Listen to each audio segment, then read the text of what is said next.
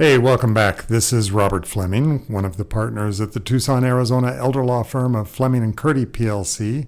Elizabeth Noble Rawlings Freeman is one of the other partners, and sitting across the table from me, Elizabeth, we are going to talk about elder law issues. And particularly, what I thought we'd talk about today is some advice for people who are not who are named on powers of attorney and trusts and other documents, but not as the next person. So let me kind of explain and set this up. I sign a power of attorney that names, say, my son as my financial agent. Maybe I did a trust naming his him as the successor trustee as well. But I've named you as the second successor in case he can't do things or he gets disgusted and quits or uh, whatever reason. Maybe he's not going to be be there, be available. What's what are you supposed to do? How much information do you need right now once I sign the documents? What questions should you be asking? Are you even going to know that you've been named as the alternate? This is really good topic, Robert, because we see this come up in the estate planning context when we're meeting with people. So, in your example, if you and I were sitting down and having an estate planning meeting and I was drafting your documents, this often comes up because people don't necessarily think that after they've nominated an agent or a successor trustee that they should actually think about a backup to the agent or a backup to the successor trustee. So we see this come up in those conversations. We also see it come up when we are working with a family, somebody who may be administering a trust as a successor trustee or who is taking care of a loved one or friend who's serving as an agent. And the person may come in and say, you know, Elizabeth, do I have a duty to inform my backup in case something happens to me? Do I have a duty to share information with the second successor trustee who is nominated in the document? What what does that relationship look like? So first of all, I think I, I tell people your documents when you create your estate plans, they're your documents to share. And across the board, Fleming and Curti does not take a standard standard response and apply it to all estate planning cases. So Robert, my my notice to most people is well, it's great that you've done some estate planning. It's great that you've got an agent who can step in if you need help. It's probably a good idea to make sure that person would know where your documents are in an emergency, but it, it's really up to you about whether you want to share copies of your powers of attorney or a copy of your trust. So there's really not a one size fits all answer the questions about, gosh, do I have a duty to inform somebody who I've nominated? No, you don't. I tell most people that if you're in a situation where you expect, say, within the next year, two years, three years, four years, that you really may need somebody to step in, then it's probably a good idea to make sure you've talked with our office about whether we can release copies of documents to that person in an emergency. Because as you know, Robert, we, we take our clients and their confidentiality seriously. The other set of examples that I gave everybody here about what happens when we are counseling a trustee or an agent and they ask, well, what is my duty to inform my backup? Really that is that is up to you and the person who created the documents. We think for most people if the principal or the grantor whoever may have created the trust or may have created the power of attorney has the capacity to have that conversation about sharing information, sharing documents, you need to include that person. You know, the person established those documents. You really need to talk to them before starting to share information down the line.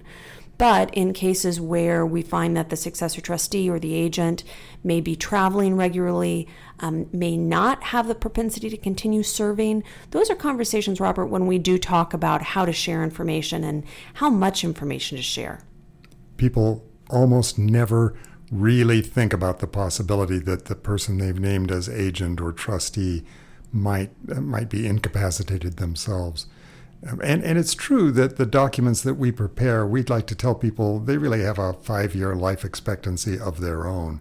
In five years, things will change. And so you're probably pretty comfortable that your son or your daughter or whoever you've named uh, is probably going to be able to act for the next five years. But what about 10 years? What about 12 years? What if you don't get back in to make changes?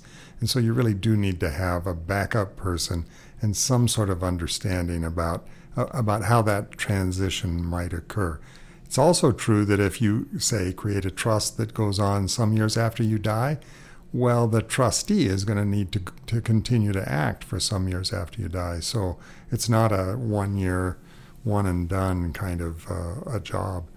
It's also true, as you uh, suggested, Elizabeth, that that uh, the duty to be a trustee or agent under a power of attorney uh, is not an honor. It's a job. It's hard work. It's difficult to do everything and to do it well.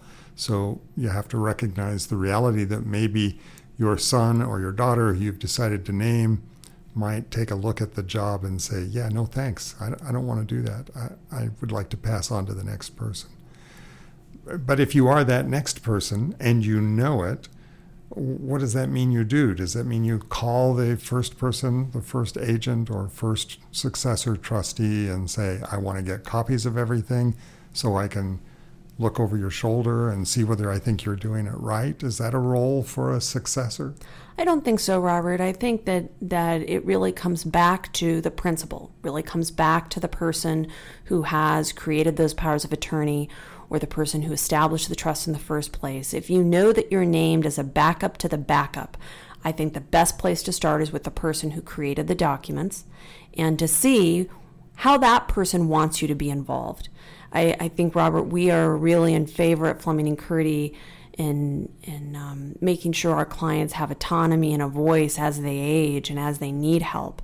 So it's really important that if you're a backup to the backup, sure, you know, talk to your talk to the person who you're the backup for, but go back to the person who established the documents. Try and see what role they imagine you having, because it may be Robert that their goal is to keep things as private as possible and it's not personal to you but they really don't think that you should be having copies of bank statements or getting updates from their doctors and so robert whenever we hear from somebody who is nominated as a, as a secondary successor trustee or a you know secondary alternate as agent. Gosh what am i supposed to be doing? People aren't giving me information. I normally tell the person i, I know that they are trying to make um, decisions and, and be supportive, but to cool it. Um, really, they do not have a fiduciary duty to the principal or to the person who established the trust the same way that the successor trustee or the agent does. Um, yes, they may have a fiduciary duty down the road, but oftentimes people worry about their exposure or their liability if they don't know what's going on. Well, until you actually have a fiduciary um, power and obligation authority. It, it's not something that you're going to be necessarily exposed to, for instance, if the trustee makes a boneheaded move. Although it's worth noting that if you are the second trustee, second successor, or the second agent on a power of attorney, and you know, you learn it not because of doing due diligence, but you just know that the first person who's acting as trustee or agent on a power of attorney has stolen or misbehaved, uh, suddenly, once you know that and you know you're next in line, you you do have a duty, at least a moral duty, if not a legal duty, to spring into action and take whatever steps you can to to ameliorate the problem and take over um, to, to make sure that there's not a, a continuing loss. But it's not the same as a duty to actively ask for accountings and, and convince yourself that everything is is uh, is perfectly fine, as you say, Elizabeth uh, it's again, it's hard to do. So hard to figure out what to do. So uh, let's go back to this kind of threshold question. When you talk to a client who says, "Should I share these documents with my daughter, who's named as agent, and my son, who's named as backup agent?" What's your advice? My advice is to think long and hard about who you want to share the documents with. I wouldn't automatically share the documents, your powers of attorney, just because you think it would make people feel good. I would tell you, most people, when it comes to sharing documents, I encourage people to share powers of attorney way more often than I encourage people to share copies of their trust or their wills. Um, powers of attorney, we, we remind people, are only effective during somebody's lifetime. And those are the documents that, in case of emergency, are really important for people to know where those are.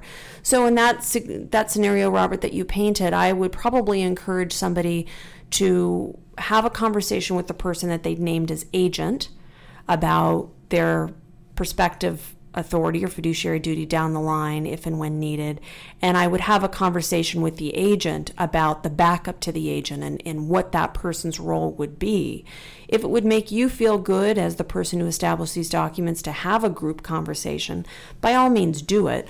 But again, Robert, when I when I help facilitate those group conversations or discuss what they might look like, we're usually only talking about powers of attorney. I, I, I seldom recommend that people uh, share copies of their wills and trusts just because you know if you change those documents it can be really uncomfortable to to go back to somebody and say yeah can i have those old copies back because i just mm-hmm. updated that and it will not be surprising to anyone probably that my answer is pretty much the same I, I would i couch it a little bit differently i say to people often I don't care whether you share the documents with your agent or your successor trustee, but I want you to tell them that they have a duty to come and look for the documents if you become incapacitated or upon your death or disability, uh, and and give them heads up about where to look.